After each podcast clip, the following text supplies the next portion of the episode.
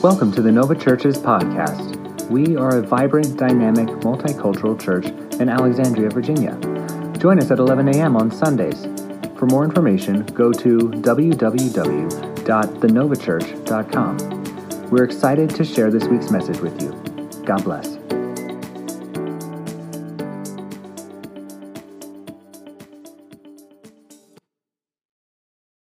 Okay, 1 Samuel chapter 3. Some of you are like, Pastor, that's like all your sermons. I forgive you. That's okay. I'm going to choose to leave all of that bitterness behind in 2019. Mm. 1 Samuel chapter 3. now, I'm going to I'm to warn you right now, and I, I don't do this often, but I'm going to tell you that this is going to be a very unique service. And I'm going to give you the easy out card right now that if you may feel like, whoa, uh, whoa, what's going on here? Uh, this is probably your time to leave. Just pretend like you're going to the bathroom and don't come back, and I won't get offended, okay? Now, some of y'all leave and go to the bathroom and don't come back when I'm preaching good stuff, and I get offended about that. But again, I leave that in 2019. But I'm going to be extremely transparent today. As we talk about the state of the church, uh, I'm going to be very honest with you as I talk about church finances. I'm going to talk about what we've done great in 2019. You're going to see figures of where money's gone because I believe in one thing you are the church. This is not pastor's church. Somebody say amen. This is God's church and you are the church. I believe that. And every year, if you've never been in a state of the church address with pastor or a vision service, this is where I peel back the curtain and I want you to know what's going on in your church because it's your church. Amen. And so uh, I say that because I feel like it's important to kind of recap where's 2019, set forth where 2020 is going, and we're also going to have communion today at the end of service. So we've got a lot to cover, and I'm going to be very, very honest with you. And the reason I say that is, is because sometimes people go, "Woof, Pastor, was, it was it was all over the place." And so I'm just going to warn you that I'm going to be honest and transparent, and uh, maybe maybe not even as filtered as I should be. The filter's coming off, so that's why I say that. Buckle up. We don't know where this thing's going. Okay, it could end up to be a really bad car wreck. All right. And if you walk out here saying, boy, that was a hot mess, I'm just telling you now it's on you, folks, okay? I gave you the warning. You had a chance to get out of the roller coaster, all right? All right. 1 Samuel chapter 3. Starting in uh, verse, I believe that's 1. Now the boy Samuel was ministering to the Lord in the presence of Eli, and the word of the Lord was rare in those days. There was no frequent vision. At that time, Eli, whose eyesight had begun to grow dim, so that he could not see, was lying down in his own place, and the lamp of God had not yet gone out. And Samuel was lying down in the temple where the ark of God was. I'm going to preach to you today on this subject follow to lead. Follow to lead. Turn around to two or three people and Tell somebody, follow to lead. And you may be seated.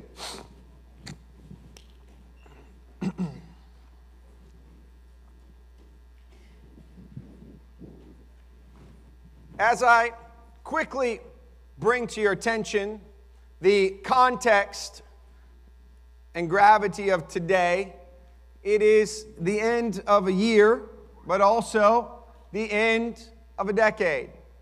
Some of you can remember very much so with me when it turned to previous end of the decades. Some in here probably can vaguely remember it, and some do not remember it at all.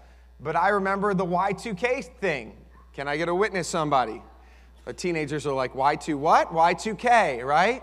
And you know, the Y2K was the end of a year, end of a decade, a changing uh, if you will. And boy, there was people that went a whole bunch of different directions, right? The hoarders got their uh, uh, uh, supplies and, and all the fun stuff happened with that. And, uh, and you know, it was the, supposed to be the end of the world, and, and it, it wasn't. And, and, uh, and then, you know, at the end of uh, 2009, it was you'll never see single digits again in your lifetime. It was you're going to double digits from year 2007, 8, 9, and, that, and then it was always 10, 11, 12, 13, 14, 15, 16, 17.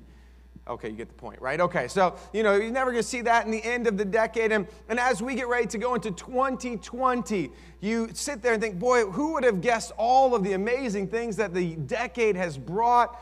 Things of, of great, great magnitude of iPhones. Who would guess everybody would have phones that do all the capabilities and, and all of the amazing things that have happened that was not around a decade ago?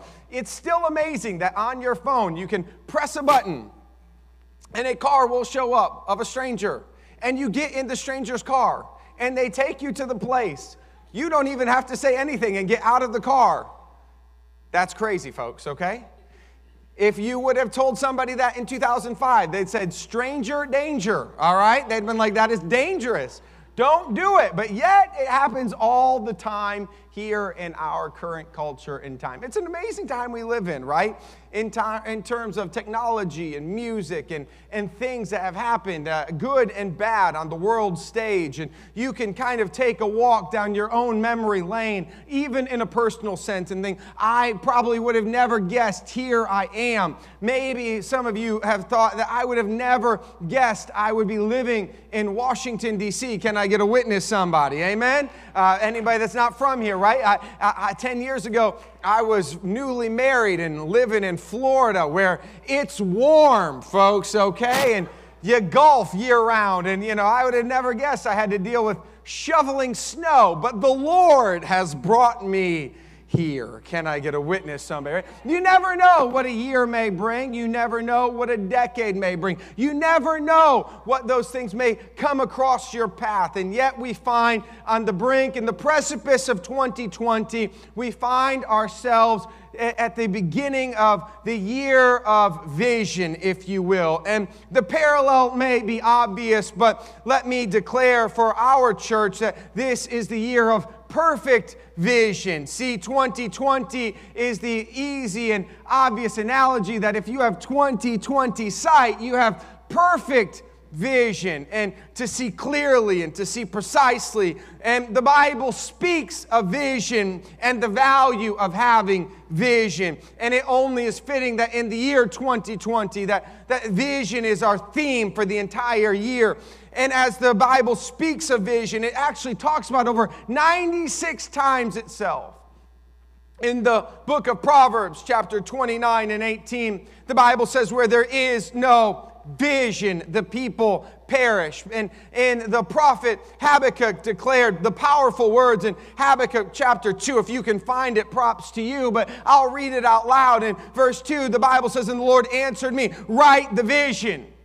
Watch what he says, make it plain, so he may run who reads it. For still the vision awaits its appointed time. Watch what the prophet says. It hastens to the end and it will not lie. If it seems slow, I will love this. Wait for it. It will surely come. It will not delay. I love what the prophet says. He says, Don't worry, it's going to happen. Even if you don't think it's going to happen, it's going to happen. It will not lie, it will come to fruition. He says, And if it seems slow, it's just delayed. I'm here to remind somebody that, that eh, I preach it over and over, but it's a great reminder that it may be delayed, but it is not denied. And, and when you think of the vision that God has and what He has spoken and what He wants for your life and what He wants for His church and what He wants to do. I'm here today to tell you that God has a plan and He has a vision and He has a purpose and it will come to pass. I believe you ought to have a personal vision of what God's going to do for you in 2020. I believe you got to get a, a made up mind right here, right now, that God's going to do something great for me in my life in the upcoming year. Somebody shout, Amen. Amen. If you believe that, clap your hands. But I also believe that when we seek His vision, we will find our vision. And our church thrives in the context of fulfilling the will of God.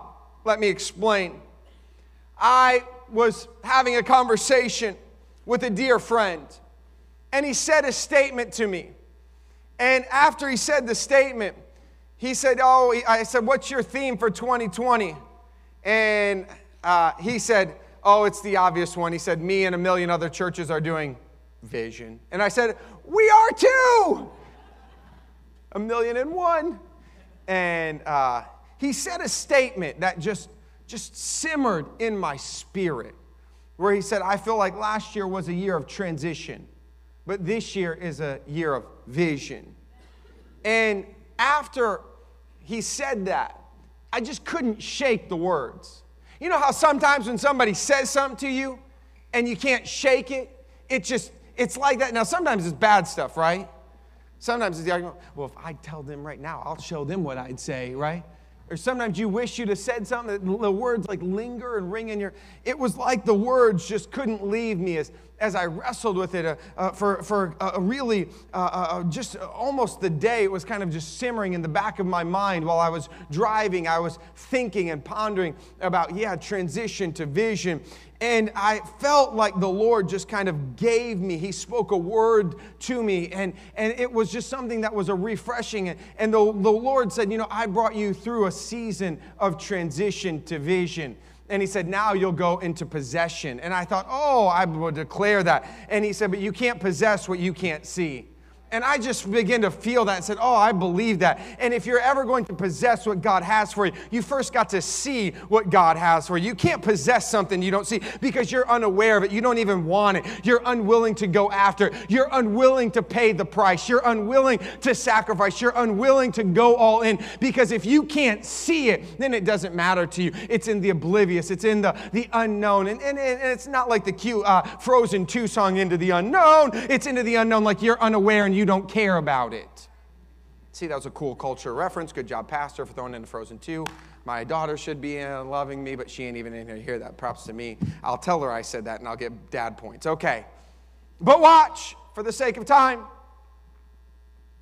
You can't possess what you can't see. And you can't go forward while you are transitioning from the past. See, in 2019, uh, if I could kind of give a recap, if you will, 2019 was definitely a year of transition for our church. As I was pondering and planning, and Pastor is a super, uber, goal oriented person. Every year, I have goals in every area of my life written down, and I constantly put it in the back of my prayer journal are my goals and I see I have goals for the church. I have goals personally. I have goals in my marriage. I have goals as a dad. I have goals as a worker. I have goals uh, individually. I have goals financially. I have goals health wise. Some I hit, some I way miss. Can I get a witness? Somebody? Anybody have some? Some honest? Okay. No honest folks up in here. It's all right. Here in a few minutes, when I open the altar call, y'all better be down here repenting, right? Acting like they hit all their goals. Mm. The devil is a liar up in here. But there's some goals I did and some goals I missed, and there's some goals that were, hey, this is great, and other goals are just not, not working. But our theme last year for 2019, this year, was unshakable. And while praying about our theme, we felt that we would need to be unshakable in our faith and unshakable in our beliefs and unshakable in our church. And we started memorizing verses this year. If you've been around, you've seen at the end of service where we do the 52 verses of memorizing to try to, to continue to build a strong foundation that is unshakable through storm and whatnot. Little did I know that, boy, there would be quite a few storms that happened in 2019. And I mentioned this in various settings, but last year uh, in our planning session and, and starting to set goals and plans and how we were going to do this with our team, I would have never guessed facing some of the things I've had to face this year, if I could just be honest. And, and if I could even maybe be a little more transparent, I could even break the, the, the year down into thirds. That at one point, through about a third to a quarter of the year, I just thought, there's no way this could get worse. Well, there probably could be, but I mean, at this point, I just, I mean, it's like man on every side. And I openly said, even to friends in private moments, that boy, this has definitely been the hardest year I have ever pastored in my 16 years of pastoring and in my eight years of pastoring here specifically, this has definitely been the most challenging year that has stretched me and really uh, had to make me think and pray and grind, and, and it's really pulled a lot in some areas. And, and, and there's been times where I've just been, man, God, I don't know what to do. But then it seemed like at some point it just switched. And I can't tell you when, and I can't tell you where, and I can't tell you how. And I wish I could pinpoint, and say, well, that was the moment. That was the prayer. That was the breakthrough. That was the service. And I can't really pinpoint that. But then all of a sudden, it didn't feel like it. But eventually, what I realized is at the end of the year, I look back and realize, boy, at some point there must have been a change because it just flipped and everything that wasn't going right started going right. And all of a sudden, everything that seemed to not be working, then all of a sudden started working. And, and all of a sudden, it was like, man, I hit a wall. This wasn't working. That wasn't working. This didn't go the way I planned it. And, and, and I'll just be honest with you. You know, in 2019, one of my goals was we were going to start a church in Stafford. Anybody know if we got church in Stafford? I know we don't. Maybe you know. but you know, I said, "Oh, we've got this." And I told I told our team specifically and I said, "We've got so much talent and so many resources and there's so many great leaders in this room that I said, "We are beholden to do something great this year in 2019." And I said, if we're going to be a good steward of what God's given us, God's equipped people in this room, we're going to begin to send some people out. Now, I didn't mean that we are going to send them in a million different directions. I was thinking we're going to send them to one location and start a church. But God is God, and He knows what He's doing. But there was transitions of people and leaders and, and things, and, and some of them aren't bad. Can I get a witness, somebody? You know, it, let me just be honest with you that the Lord knows. I just was on a call with a leader from somebody. Uh, let, me, let me make sure that you're not getting a doom and gloom picture here. Listen, if it's His church and He leads the church, you trust in Him right? Even though you may have a plan, that doesn't mean that it's always his plan. And he may say, I actually have something you don't understand and you don't know. And you're in your finite logic and what you think is, that's cute. But really, I've got a whole bigger plan. And what's fascinating is, is I was just on the phone with somebody that had transitioned out. And, and there was transitions that I didn't see coming. But they said, oh, Pastor, I've started going to this church. And oh, by the way, they know you. Oh, they know me. Yeah, they know you. They've said that you've actually been to their church before. Oh, yeah, I think I do remember those people. He said, Yeah, I'm going to start helping them with an outreach program. And I'm going to start helping their church. And we're going to start doing a, a bus ministry, an inner city ministry. And you know what that is? That's God moving in the right way. And, and sometimes that's God moving people saying, Yeah, I know you think it's cute, but I actually need this person here. And you think you need them, but I know that God's done something. And I told them yesterday, I said, Listen, God's equipped you and you know what to do. Go and do what God's done. What you've done here, do there. Don't sit on the sidelines. Go make a difference. That's why God moved you there. Now go do it. Can I get a witness? Let me just say that to you. Sometimes that's what God's saying is, hey, He's waiting on us and He's posturing us to get us to a place. And we may not understand all the details, and we may have plans, and we may have dreams, and we may have goals. But sometimes God says, actually, I've got a plan, and I've got a dream, and I've got a purpose, and I've got a will, and I've got something I need you to do. And so we follow his plan and we follow his will. And you know what? That's the beauty of God. That's the beauty that God does what he wants to, when he wants to, and how he wants to. But there are prayers that I often prayed if I could be transparent as your pastor. He's just an honest pastor, folks. That's who I am. So I pray, prayed prayers like, God, why? Jesus, hello. Why are you doing this? Don't you know I need them? Don't you know this is what we need? God, don't take that away from me. God, don't you know how much I've invested in that? Lord, don't you know that's not how I planned it? Didn't I feel like you kind of led me in this direction, spoke to me in this direction? Now, what are you doing? And I know that probably some of you have prayed those prayers. You, may be shocked to find that, yeah, Pastor prays those prayers too. Because it's our humanity that when we don't know why, and we don't know when, and we don't know how, that we are honest with God And it's okay. God's big enough that He can handle our questions. It wasn't God, I'm bailing on you. It's God, I don't understand why. But just like Job, just because you don't understand why doesn't mean that God's not in it it just builds your faith. And when you get out of it, you look back and say, boy, maybe he does know really what he's doing. Maybe he really is God. Maybe he really is on the throne. Perhaps maybe it's God showing us that, hey, I've got it all under control, which is why you can sit here and, and you could probably sing the cute song, but that song, I love the first song. It's one of my favorite songs that, you know he's unmovable, he's steadfast. God is in control. And when you begin to sing that, it, there's just something that excites me in the bottom of, in, in my bones, in my, from the bottom of my feet to the top of my head, that just excites me that God is in control. Somebody clap your hands and give him some praise that he's in control. Now, in our annual report, I want to show you a little bit of what happened in the church this year. Now, our church ha, has really been amazing in a lot of areas. And, uh, you know, I'll be honest with you, is that uh, it, some of these things astounded me. Go to the first slide. In last year, in just an overview, this was our income of 2018 to 2019. And it was really, really amazing when you begin to see, and if you're not familiar, that there was $192,000 that came in. Now, Pastor was like, What? Now, 54,000 of that went to rent. And what's fascinating about that is that, remember, we lost our ministry center halfway through the year, which would have been an additional $18,000 on top of that, which is what we normally pay for rent. Somebody say, my, my, my. Can I get a witness, somebody? That's a lot of money to the, rent the school. And if you're unaware, again, Pastor just tries to be very honest with you, is that you know, we rent the school till 1.30. That's a hard out because that's what we rent to. But if we rented more, then that would go up even higher.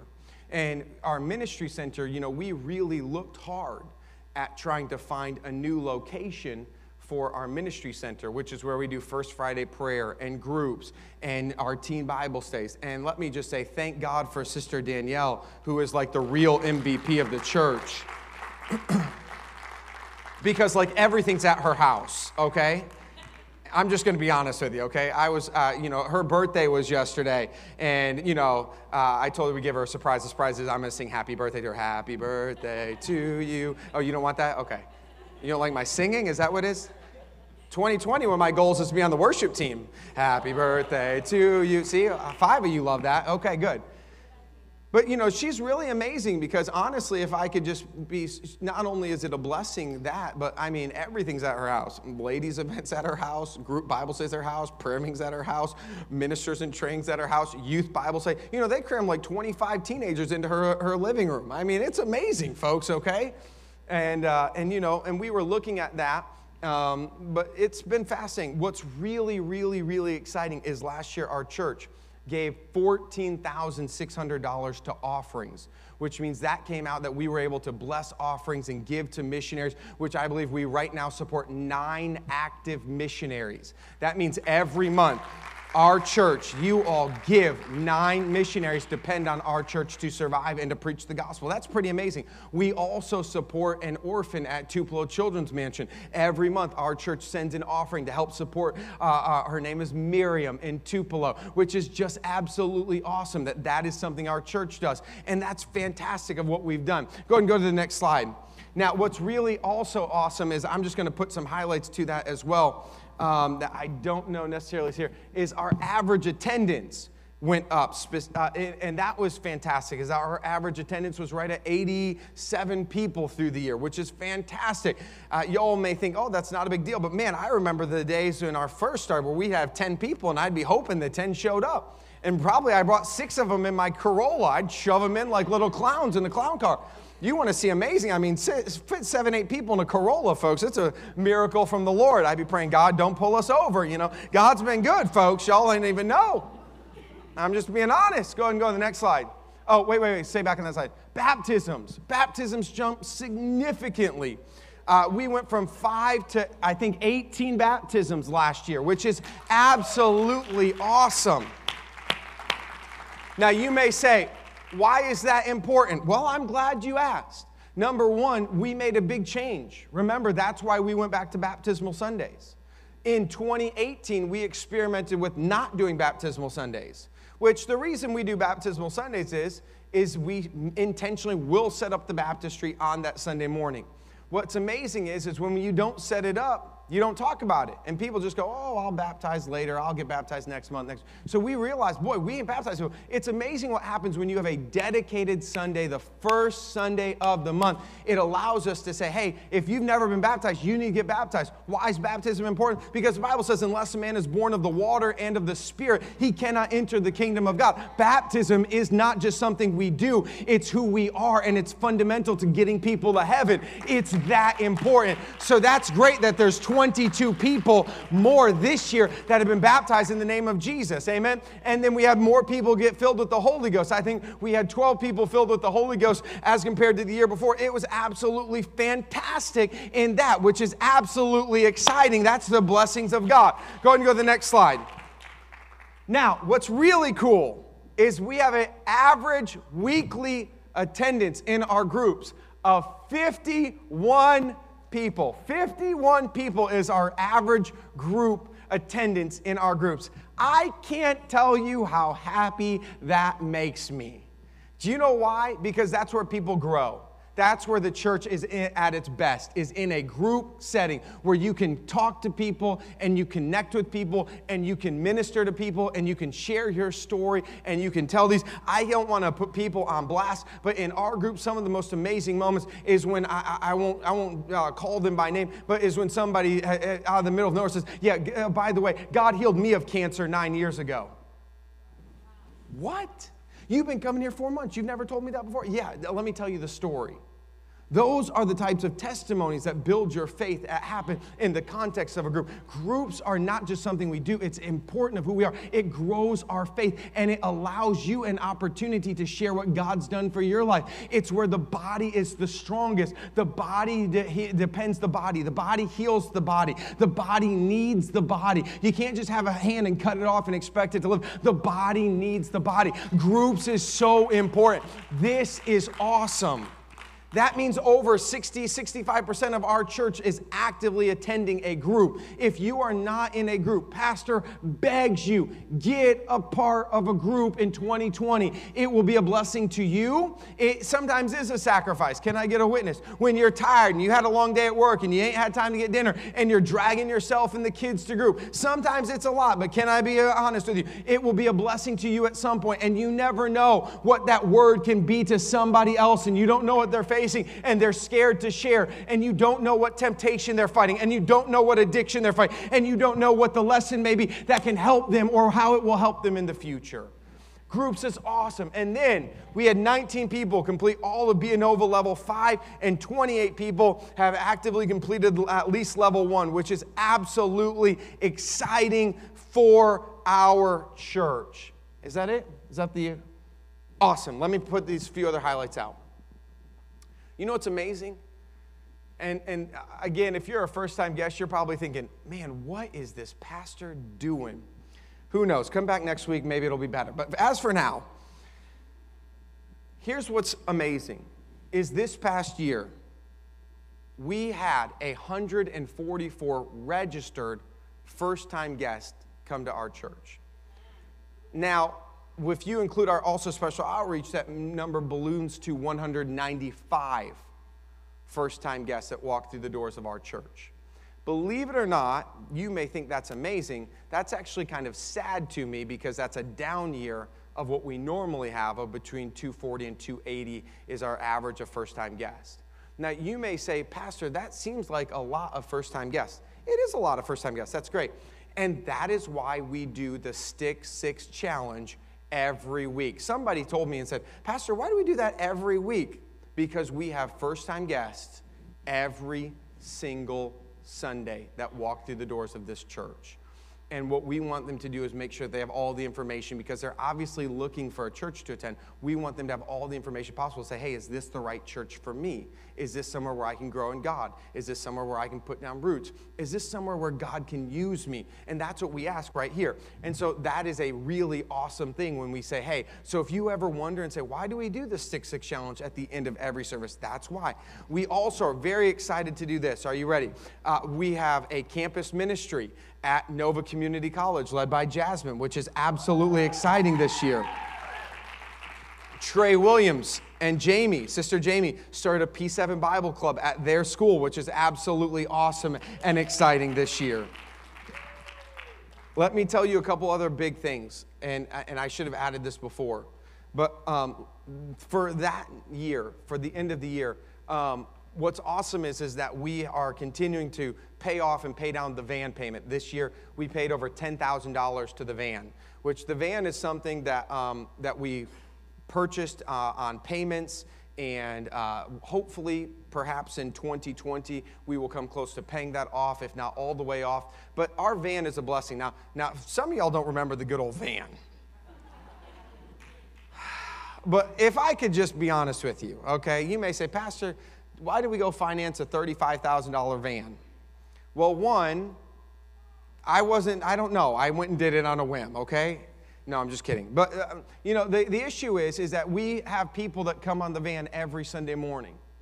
God forbid somebody wants to come to church, but they can't get to church when we live in a nation full of people that have cars. Can I get a witness, somebody?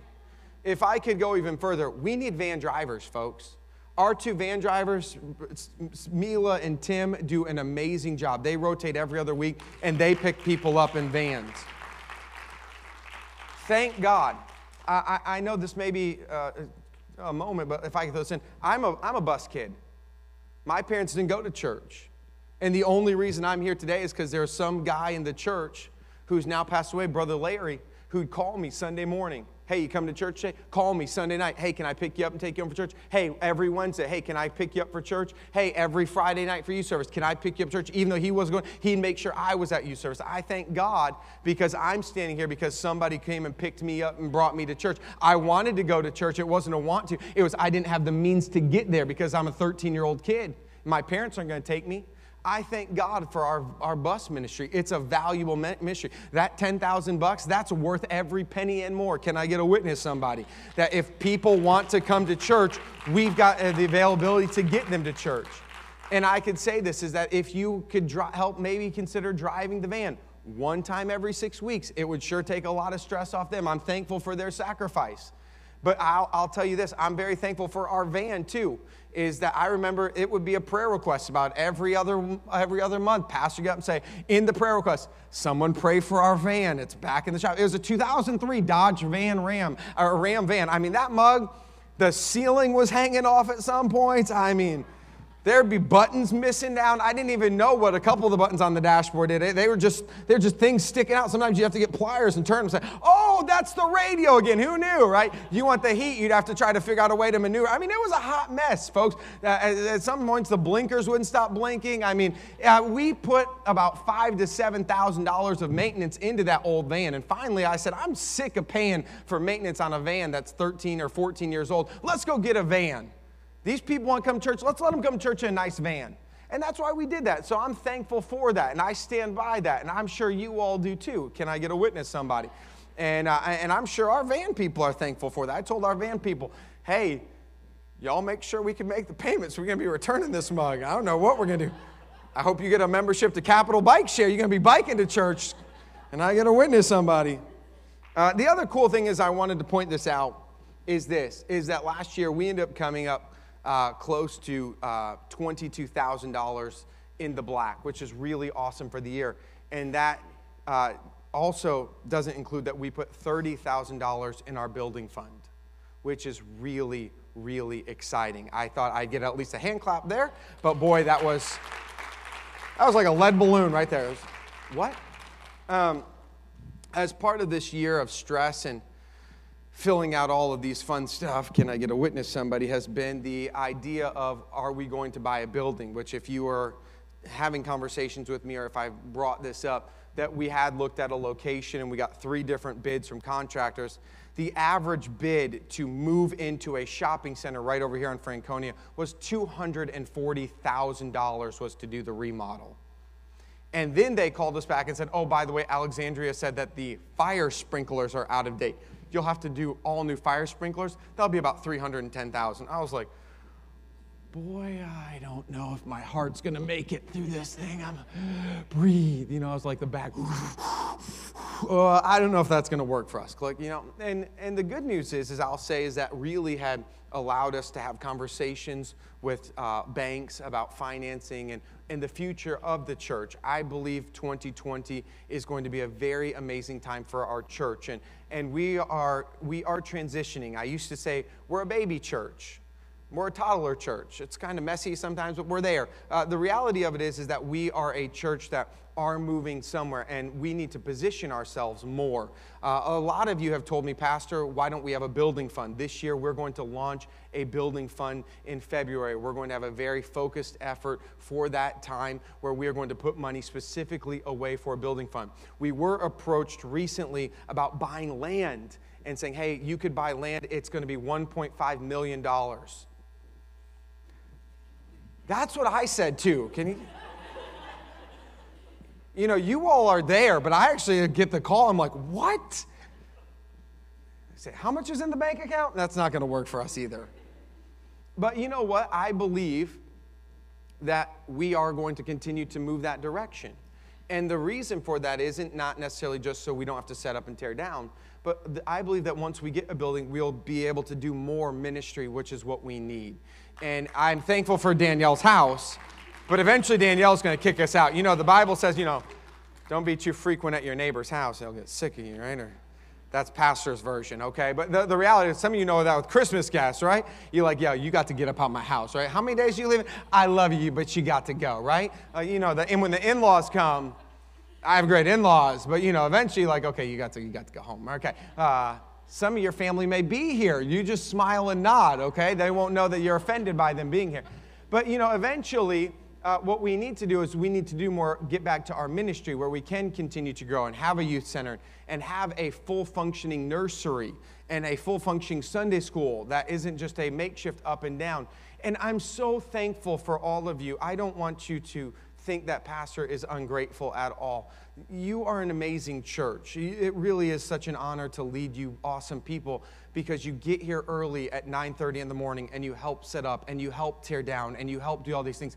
And the church could never do what it does without us as a body. Amen. And so I am so grateful. But there's so much more that we could do. And there's times where I have a vision. Could you imagine a bounty house in your Sunday school where kids came in and say, hey, if you come and you're good, you get to jump in the bounty house. Or hey, you know, you get to do these things. And we try to do things like now, but there's so much more that we could do if we had our own facility, that we could do more ministry and we aren't confined to Sunday morning from 9:30 to 1:30, and where we can do again youth Bible studies and do our, our, our, classes and do those things. And, and I'm thankful for the future of where we're going, and I'm thankful for 2019. 2019's been an amazing year. Somebody say amen. Uh, but we really have a lot of ways to go, and I'm excited about that. But what I'm most excited about, it's going to be what the Lord does. Uh, the Bible says, except the Lord builds the house, they that labor labor in vain. It's his church. Can I get a witness, somebody? And, and, I trust in him. And, and what you do is we are just stewards of what God has given us. And as we are continuing to be stewards of what God has entrusted us, we are going to continue to march forward. And I say this statement, I haven't said it in a while.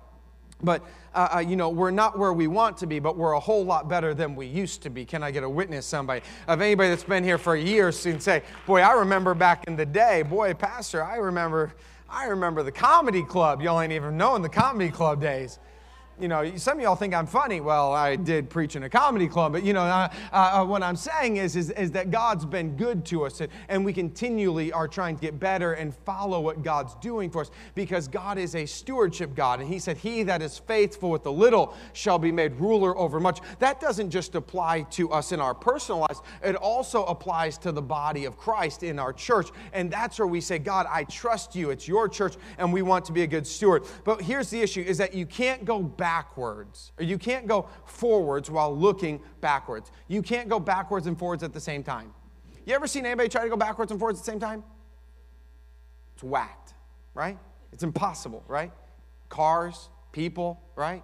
It, it, it, just doesn't work. The, the, the movements are against each other. And in the Bible, we find that in Genesis chapter 19, the example is obviously Lot. And Lot, we understand, is chosen, he is following uh, uh, God, and he chooses the land towards Sodom and Gomorrah. And we understand in Genesis 19, and I'm going to summarize a lot of this for the sake of time, but in Genesis 19, if you're really interested in a story and uh, a graphic story and a really wild story, if I could summarize this up, and, and I will because I didn't get to preach last week, so I get double the time of preaching today. Somebody say, Go on, Pastor.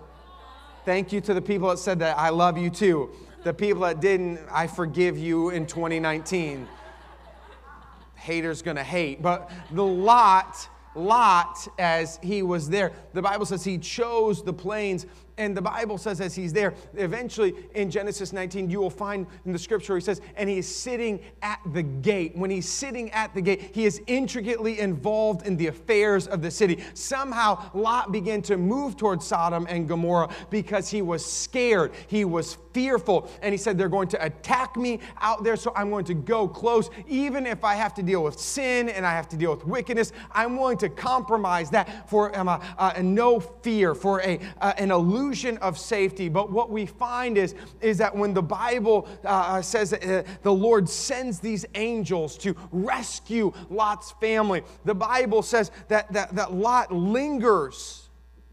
Even though they say, We're going to destroy the city, read the Bible. It says Lot lingers even after he gets the message. I've got to get out of here. I've got to move forward. He is so intricately involved in the matters of sin and in the matters of the city. He cannot move forward because he's tied in a, in a capacity to what's back. And he's lingering, even knowing the safety, so much so that Lot does the terrible decision. And I, again, I'm going to summarize this for the sake of time, but if you read this in your Bible, you'll find that pastors right there is that when the men uh, uh of, of the city see the two angels, they go and knock on Lot's door and say, hey, let us have sex with the men. Pastor's not off on this. And Lot, hashtag worst father ever, says, oh, take my two virgin daughters. I don't know what kind of dad that is. I don't know what kind of family that is that you're willing to sacrifice your two virgin daughters to be raped by an angry mob of men, and that's the city you want to linger and hang out in. Can I get a witness, somebody? And the Bible says that as he says, no, no, no, take them. Finally, as they get out of the city, and in Genesis 19, we find that when he says, when he says this, we find that Lot is perplexed as he's tied still to the city. And we find that as he's leaving in Genesis 19, he goes and, and he's saying, I, I still don't know if I want to leave the city. Get the picture. He's saying, Because if I leave, I'm fearful I will be attacked. He's willing to sacrifice his family, sacrifice his salvation, and endure wicked punishment that God said, I'm going to punish the city because he's fearful. He can't go forward because he's so tied to what's back. And he's so scared of maybe what could happen forward. Can I just tell somebody today that we don't need to be scared of what God has for you in your future? And we can't let fear define what you do. You can't let fear define your purpose. You can't let fear define uh, your calling. You can't let fear define the will of God. If you're fearful, then you're going to easily stay in the back because the back seems good. The past seems safe. The past seems like it's the right place. But when you trust God, sometimes you've got to say, God, I trust in you. If I trust in you so much to save me, I'm going to trust you to protect me. Can I get a witness? Somebody that we need to trust God that if He was willing to save save you from the depths of sin. He can protect you from anything and everything that you may face in your future, no matter how bad it may be, no matter how it may line up. God can still do it because He is still on the throne. He still has all power. He's still unmovable and He is still in control. We serve a God that can still do that. And yet we find that is Lot's wife who, when leaving the city, the Bible says in verse 26 of Genesis 19, Lot's wife, Sister Lot, looks back at the city and she turns to a pillar of salt. Well, part of that, if I may add something in that I heard a preacher say, is that the reason she looked back is because she got it from Lot. Lot's heart was tied to what was back there. He was fearful even to leave after the angels say so. What we understand today is that you can't move forward while looking backwards. And you can't move forward while interested in what's backwards. And you can't move forward if you are invested in what's in the past we are not only leaving 2019 behind, but as we leave our decade behind, the vision remains clear and is defined by our mission statement that we are called to create change and to spread light. I believe that if it has ever been a time, now is the time to remind ourselves that the reason we are here is not just to say, Feed me, Pastor, tell me more, Pastor give me something for me, Pastor, but God has called us so that we can reach more people. And I believe in 2020, we're going to reach more people than ever before. I believe in 2020, I, we're going to see more people get the Holy Ghost than what we've seen ever before. I believe in 2020, we're going to see more people get baptized than what we've seen. And can I get a witness? Somebody? I believe it's time that we understand that in 2020, God is going to help us to reach our city and to reach lost people and to reach people with the Holy Ghost and to reach people that are backsliders and to reach people that are lost because there are people that are lost and on their way to a lake of fire. There are people who are genuinely hurting and genuinely need something, and our mission is still His mission. We are called to reach lost people, and we are called to reach everybody, not just a certain somebody, not just perfect people, but everybody. We are here to reach imperfect people and people that may not have it all together and people that may have some flaws and faults. But let me tell you something that's what Jesus' mission was. He he said, I came to seek and to save that which was lost. That was his purpose. That was his mission. That's the reason the church exists, is to go and preach the gospel to every creature. That's why we go to make disciples. That's why we say, hey, there's something better out there, and his name is Jesus, and he shall save his people from their sins. That's why we exist. Can I get a witness, somebody? Jesus' mission was defined when he spoke in Luke chapter 4 and verse 18.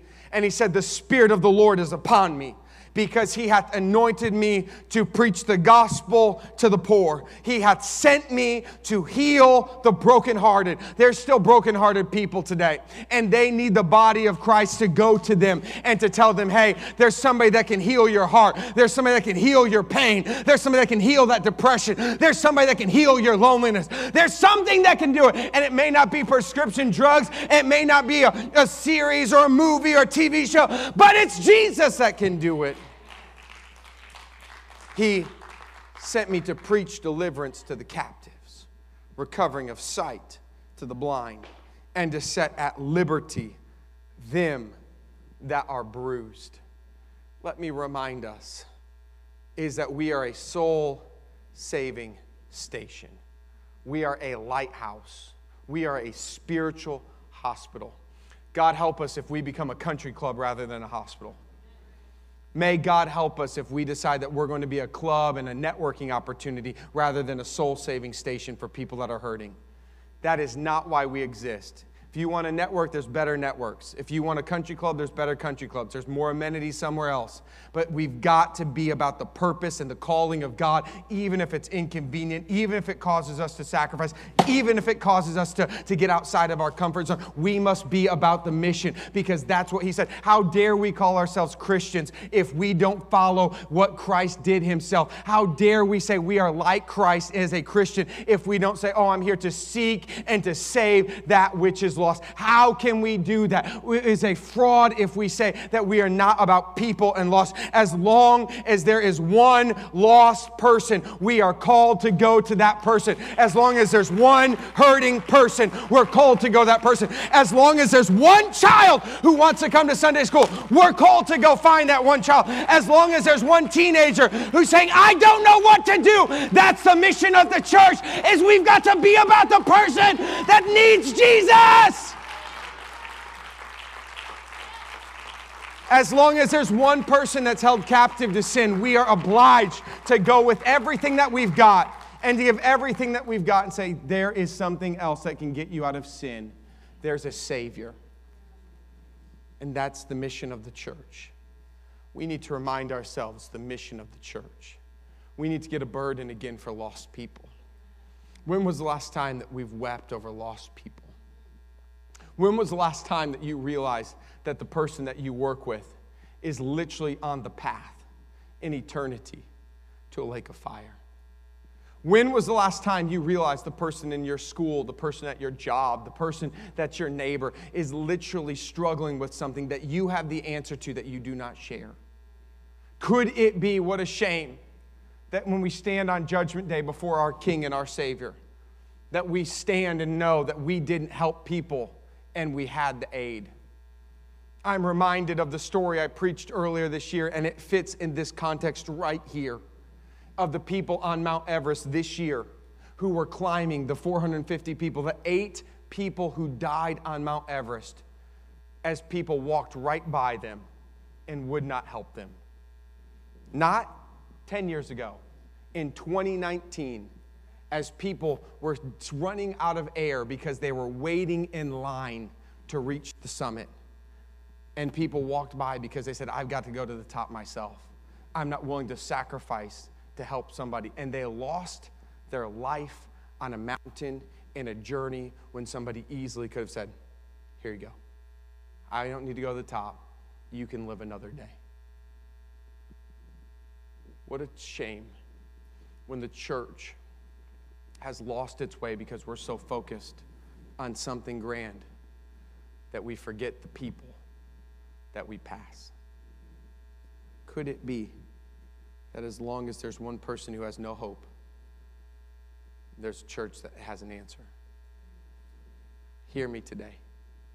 I absolutely rebuke apathy, and it cannot be tolerated.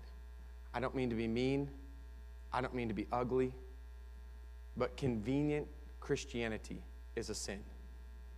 When we say, God, give me more, help me more, what's in it for me? I don't seem to read that when I read the Gospels. When I open up the Word of God and I, I read Jesus and Matthew and Mark and Luke and John, those words don't seem to say, oh, yeah, go live a comfortable life and, hey, drive that Tesla and live in a really huge house and pff, go on those vacations to the Bahamas. That's really what the Lord has for you, brother. I don't find those words but I find Jesus going to hurting and to rejected and to people that are in need and people that want something more. And there are people in our day, in our interactions, that we talk to that need something. They're strung out on opioids, other things, strung out on drugs, human trafficking I just had a conversation with two of my minister friends yesterday that we were at uh, Friendsmas, and they said that the sheriff of the area in out past Loudoun said, you know, the number one thing that we face in our area is opioids and human trafficking right here in Northern Virginia. That there are people who manipulate teenagers and say, hey, have your mom drop you off to soccer practice.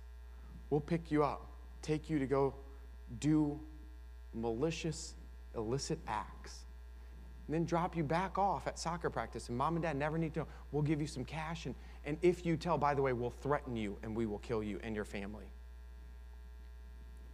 Human trafficking, not overseas, it happens overseas, but right here in our region. May God help us. And I don't have the answer. But what I do have is, is that we need to try to figure out ways to reach these people. Because that's what the church at large should be doing. And I feel like that's what our church needs to do is to remind ourselves, hey, these kids, we need to reach them. Teenagers, we need to reach them. Because if we don't, who will? And if we don't do it, who will do it? God hasn't called us to be complacent because someone is dependent on us. Could it be that their future walk with God is dependent on your current state of your walk with God? Could it be that we need to follow Him so that we can lead them? Could it be that we need to follow and get outside of our comfort zones? And I ask you this in an honest moment is are you doing all that you can of what God's called you to do to reach people for Him? I'm not here to put you on blast. I'm here simply to ask you to take an inward because it's between you and God. I'm not here to judge you. I don't mean to condemn you. Uh, I'm not here to, to hurt your feelings, but I am here to provoke you and to ask you are you doing all that you can? Amazing that she's going and she pre- has a nursing home uh, ministry. And it's amazing that she's going and she preaches the gospel to people and she builds relationships with these people. That's awesome that she has done that there are people that need something. And can I say this is that there are people that walk in here every Sunday morning that they're searching for something. And may God help us if we are so concerned about us that we ignore people that sit right beside us. That's why I tell you to talk to people all the time. Hopefully, it's an opportunity that you can engage with them and maybe pray with them. Perhaps, maybe it's an opportunity that you can be the person that helps pull them in and makes them feel comfortable so that they can step into a walk with God, that they can find peace and healing and deliverance? Could it be that we can't allow ourselves to be complacent because there are people that are dependent on us? As long as there's one person who's never heard of Jesus, we are called.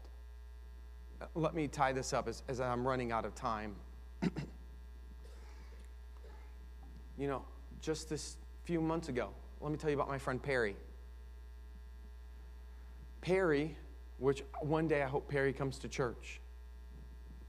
But Perry contacted the church and said, Hey, I've been reading this Bible thing and I want to get baptized. But I have a condition that I can't be under light. And I've never been to a church. Could you baptize me? So we had our baptismal team get here early. Brother Richard, who's not here, and uh, Fidel, and I think Pesh, and uh, Brian and Jason, and probably Stu, because Stu's always here. Even if he doesn't want to be here, he does a great job. He's here because his family's here. And he doesn't drive, so he's got to come. But probably Stu is involved in that too, is what I imagine. And if you are involved in I, I forget you. I'm sorry. I didn't mean. I don't mean to. But man, they got here early at 9:30. We pulled the big tub out, the horse trough and they brought buckets down. So at 10 a.m., when Perry walks in, Perry comes in, they're doing music practice, everything's set up. I said, Perry, nice to meet you. He said, I'm ready to get baptized in Jesus' name. I've been studying this out. So I said, Perry, here's what's going to happen. We pray for him, and he said, You know, I've never heard people pray. I've never been in church before. Perry's in his mid to late 30s, early 40s. Never been to a church. He said, Wow, I've never heard people pray. There are people that walk in here for the first time that may share Perry's story. I've never seen people worship. Could it be that your worship is the release of somebody saying, I've never seen people worship God? Could it be that they've said, I've never seen people raise their hands? Even though the Bible says, I wish men everywhere raise hands. Some of our men, we need to be worshipers. Can I get a witness, men? Okay, all four of you, thank you. Could it be that because a Perry comes in and we pray for him after he gets baptized? I meet with Perry for a Bible study and start talking to him. Perry said, I didn't even know I could pray for myself. Yeah, Perry, let's pray that God heals you. He said, Do you think I could come to church? I said, Absolutely. He said, Even if I stay for 15 minutes, I said, We would love it. He said, People won't get mad at me. I said, People won't get mad at you at our church. We have a great church, we have a friendly church, we have a really great church for that reason. And he said, People won't get upset. I said, No, people walk out of my message all the time. They'll just think you're normal. He said, Come as long as you want. I said, We'd love to have you. As long as there are people like one person, that's why the church exists. That's why we do everything that we do. That's why we set up and we tear down. And every single thing is for one lost person, for one person to have the opportunity to meet Jesus. That's why we meet. That's why we gather. That's why we interact. That's why we grow. We follow Him so we can lead them. Let's all stand. I'm done. I'm way done. I'm done, done. I am way over. I told them I was going to preach long. I told you all I was going to preach long. This is your fault. You chose to stay. 2019 is on you, dog. Okay.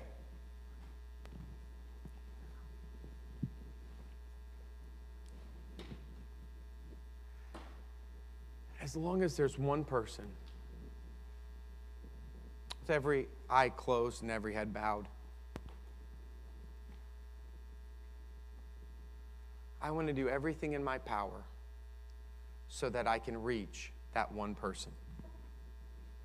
That's why we're starting to podcast. Even though I hate podcasting because I don't like to listen to myself preach. And I always think, oh, I shouldn't have said that. That was bad. That was dumb. Bad, bad, bad. But we're doing that so people can listen and hopefully they come to church because that's what they say you should do. And if it means one person coming, I'm willing to do it. You know, we talked about streaming for the same thing. For someone like Perry, who can't come but could watch, that's a reason that we may do streaming. If we had the manpower, we would have been streaming six months ago. We don't have the manpower to set up and tear down and to get it live. There are things that we can do to reach more people when the body becomes active and the body starts to move. You know, I'm thankful for our Spanish interpreters. Uh, Brother Richard's gone and uh, Diana's gone, but they have started to interpret that we have headsets. If somebody is speaks only Spanish, they can hear me rambling about whatever it is I ramble about on Sunday mornings. Thank God that we can be bilingual. One day we'll have a Spanish church. But I would think that there will come a day where we can have somebody that speaks Arabic that treat that translates live in our services. We can do those things. The question is, what are we doing for the Lord? Because God has a plan, He has a purpose. You're not disqualified, you're not discarded. God does want to use you, and there is a place and a space to be used. We just have to figure out what that space and place is. That's job of pastor. Pastor's got to find ways to continue to help you grow in your walk with God and how God can use you the way He's called you to, to be used. And we are called to make disciples. Disciples are consecrated, disciples are committed, disciples, disciples are followers. We are doing a church wide fast January 13th. January 13th, we will do a one week media fast. Let me be clear. That means all media. No media. I hope that you will enjoy you will join me. No streaming, no YouTube, nothing. When you go do that, open up your Bible. Pray. You'll be amazed at how much extra time you'll get prayer in your walk with God. The following week, you ready for this? January 20th, 120. Yeah, I know. That was clever. Uh huh. No? Okay. Tough crowd. We're going to do a one week Daniel's fast. That means we're going to fast for one week and uh, we're going to do the Daniel fast. The reason I tell you this is I would hope that we have everyone participate. And if you don't know what the Daniel's fast is, in a brief overview summary, no meats, no sweets, because it rhymes. But there's other stuff you shouldn't do, and you can look that up and somebody will tell you about it. But you should start to prepare your body and join us for a week fast. Because 2020, we want to be disciples and committed. Right now, I wonder if you could raise your hands. And the reason we want to be disciples is to follow Him so that we can lead them. I wonder if right now you could raise your hands and you could pray and just talk to the Lord for a moment about God, lead me this year, this decade, that I may grow and help lost people, whether it's the homeless person I see on the street, whether it's the whether it's the single mom, whether it's the the orphan, whether it's that everything we do, God help me that I may find somebody and lead them to you. Help me right now. Right now in the name of Jesus in the name of Jesus. I wonder if right now you just begin to pray for somebody. You may need, even need to call them by name. God, touch my neighbors.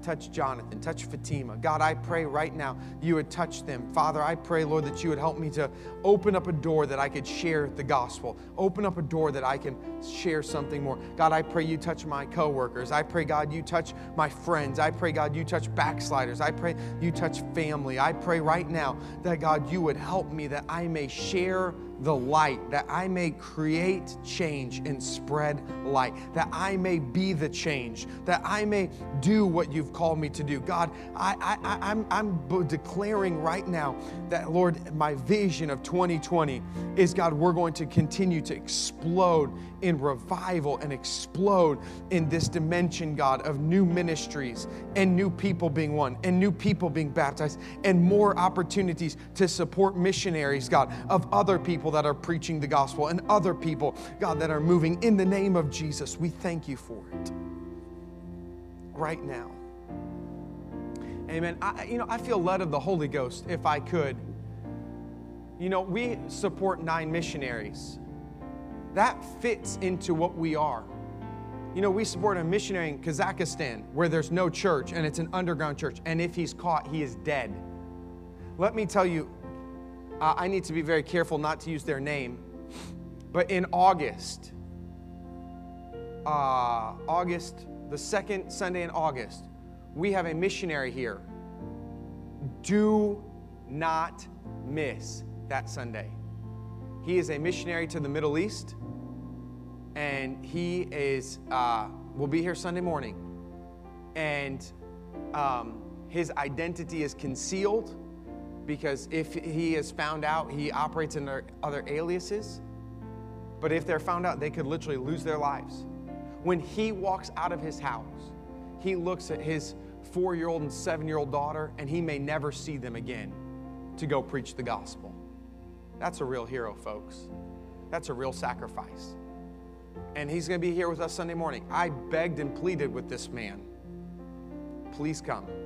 He said, I, am I'm, I'm, I'm coming around in August, and, or he said, I'm, I'm deputizing. I said, whatever I can do, please don't make me get on my knees and beg you in the middle of Starbucks. He said, we'd love to come. And I said, I, I, please, please, please. Our church will treat them like royalty while they're here. But I'm begging you, don't miss that service.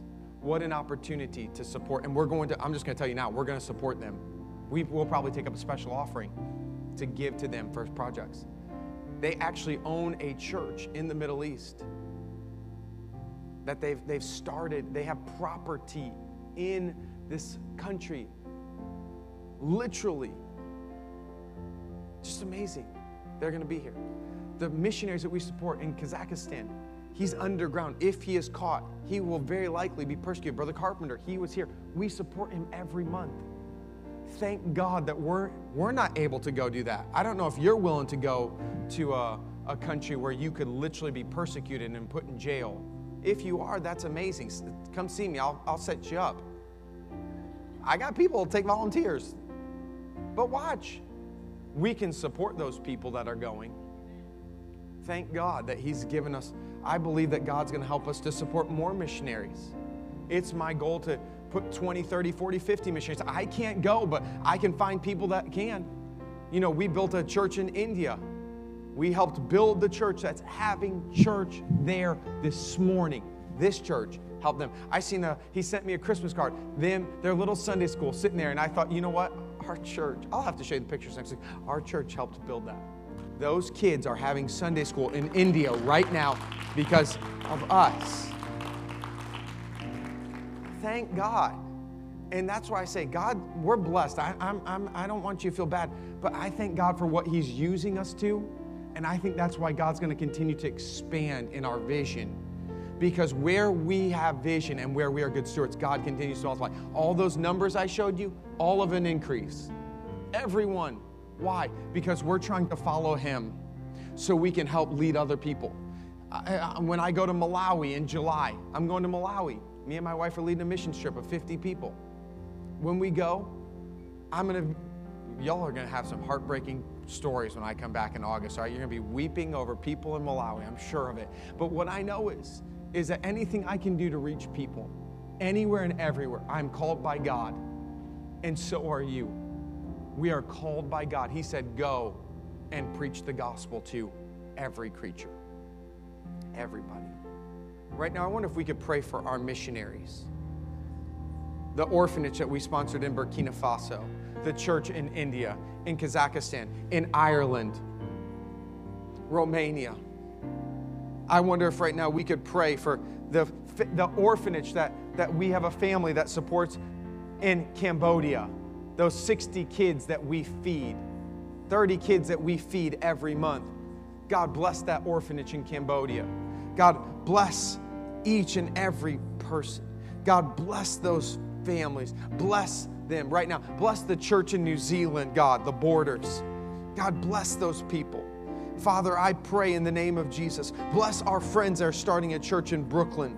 God, I pray that you bless our friends that are moving in each and every one of these cities, in each and every one of these countries. Father, I pray in the name of Jesus right now that God, you begin to move and to manifest. Father, I pray in the name of Jesus, God, bless the Calhouns who are having revival in Netherlands where there's only been two churches of 15 people. Bless them, oh God, for having revival revival in the Netherlands right now. In the name of Jesus, God, have revival, I pray. Lord, in each and every one of those countries, God, I pray right now, Lord, that you would bless the Palmas, God. I pray right now, God, that you would begin to move in Jacob and Mandy. God, I pray right now in the name of Jesus, God, you would bless the Thompsons in Guatemala. Father, I pray in the name of Jesus right now that, Lord, you begin to move in everyone. Protect them, oh God. Lord, I pray that you would begin to have revival in each and every one of those places. In Jesus' name, God, let it be so. In Jesus' name. Very quickly, as we move to communion, this section first, if you would come down, grab a tray, move quickly, move quickly, come down, come down. Quickly, quickly, quickly. You have to get ready to come too as soon as they're done. Grab a thing and just stick up towards the front. Brother Tim, I'll have you move slowly to your left as people continue to pile in. Okay, you guys start to come as well. Grab some, grab some.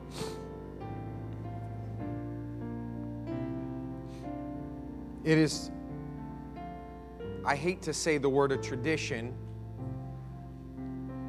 in reference to communion, but we all often do communion very specifically around the new year because it's a great time to consecrate ourselves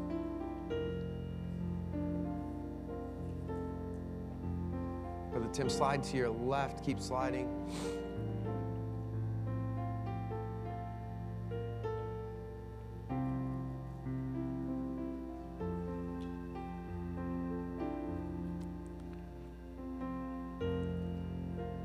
Disciples are consecrated, disciples are committed, and they're followers.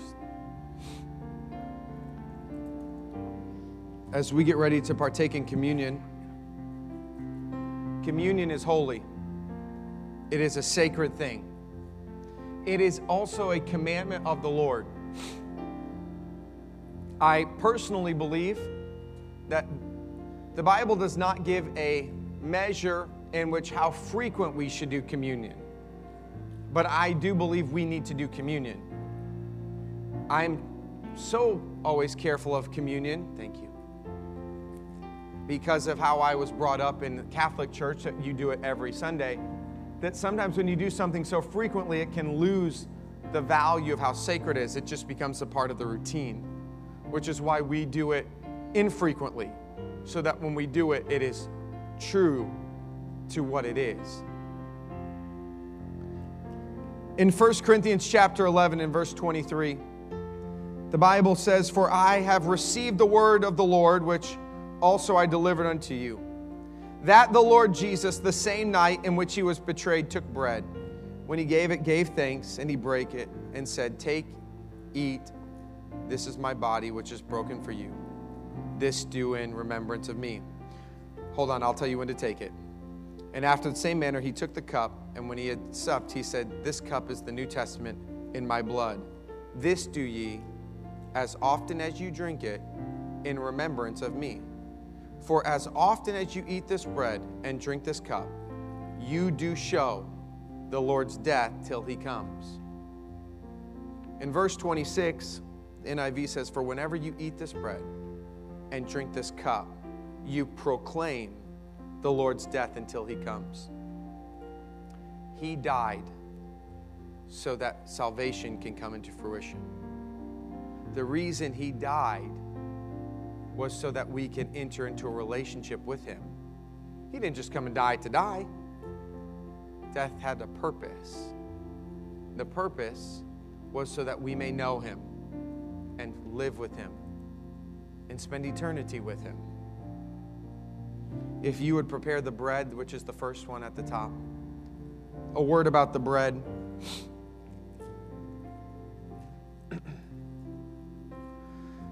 the bread refers to sacrifice.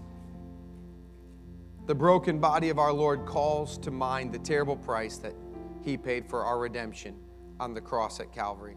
There, Jesus endured all the brutality, humiliation, and disgrace the human race could dish out for some of what he endured for you with your eyes closed. He went to the cross so that you could remember that he was beaten, he was scourged, he was spit upon, he was mocked. His beard was plucked out, he was stripped naked, and then his hands were nailed to the cross. He was crucified for our sake. And all of this was done for one reason you. And that is the gift that we thank the Lord for in this death was that it was for us because he loves us. As we take the bread that symbolizes the broken body of the Lord Jesus, take time to stir up a moment in your minds and remember it was for us. You may partake of the bread.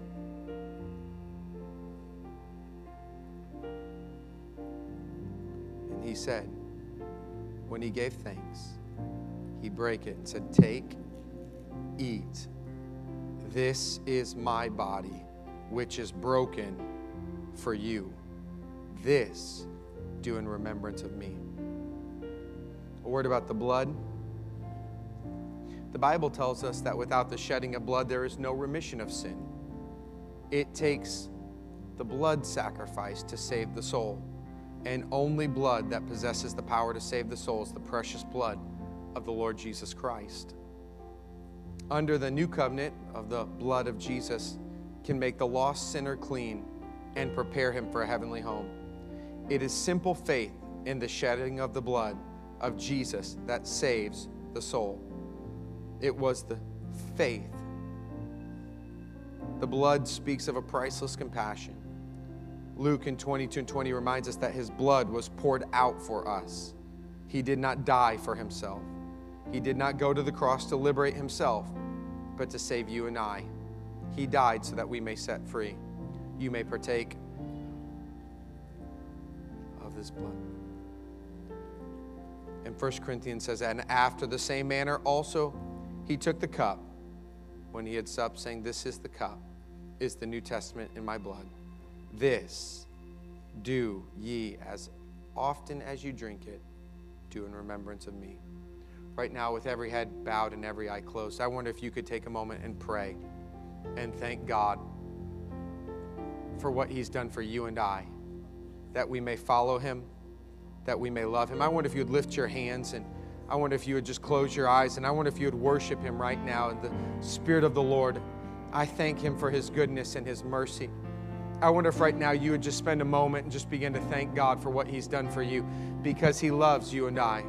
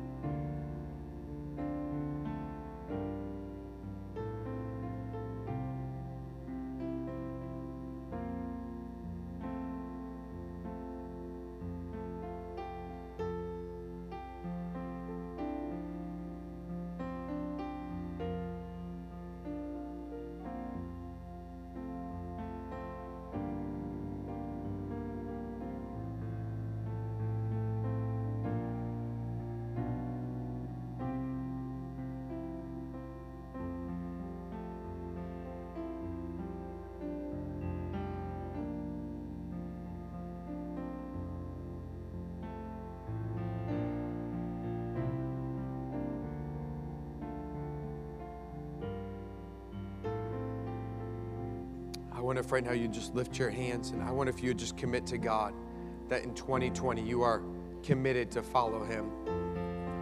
He died for us so that we may follow Him. I wonder if right now you would just begin to say, God, I give it all to you. I commit to you to be a disciple that I may reach other disciples, that I may reach other people, that I may follow your will. I wonder if right now you would just lift your voice and pray a prayer of commitment and consecration right now. Say, Father, in the name of Jesus, I love you and I thank you for your goodness. Cleanse me of anything I've done. I leave it back. I don't carry it with me. I'm not invested in it. I'm not interested in it. I'm not tied to it. For this is a new year and a new decade, and I declare that this is going to be what you have for me. In the name of Jesus, we love you and we thank you. We declare it right now in the name of Jesus. That's it. Lift your voice and begin to say, God, use me. If you can use anything, Lord, you can use me. If you can use anything, oh God, you can use me, God. Use my hands, use my feet, use my voice. God, use me as your servant, God. Lord, I pray in the name of Jesus, God, help me today that I may find and fulfill the purpose and the will of God, that I may be a small piece in this puzzle, but God, let me be a part of what you want to do. In the name of Jesus, help me, God. Bless me, God, so I can be a blessing. Give me favor, God, so I may reach people. God, in the name of Jesus, open doors. Let it be such. In the name of Jesus, we thank you for it right now. Lord, we declare it and we lift you up right now in the name of Jesus. Hallelujah. Hallelujah. Hallelujah. Lord, we would declare it. We proclaim it right now in your holy name in your holy name.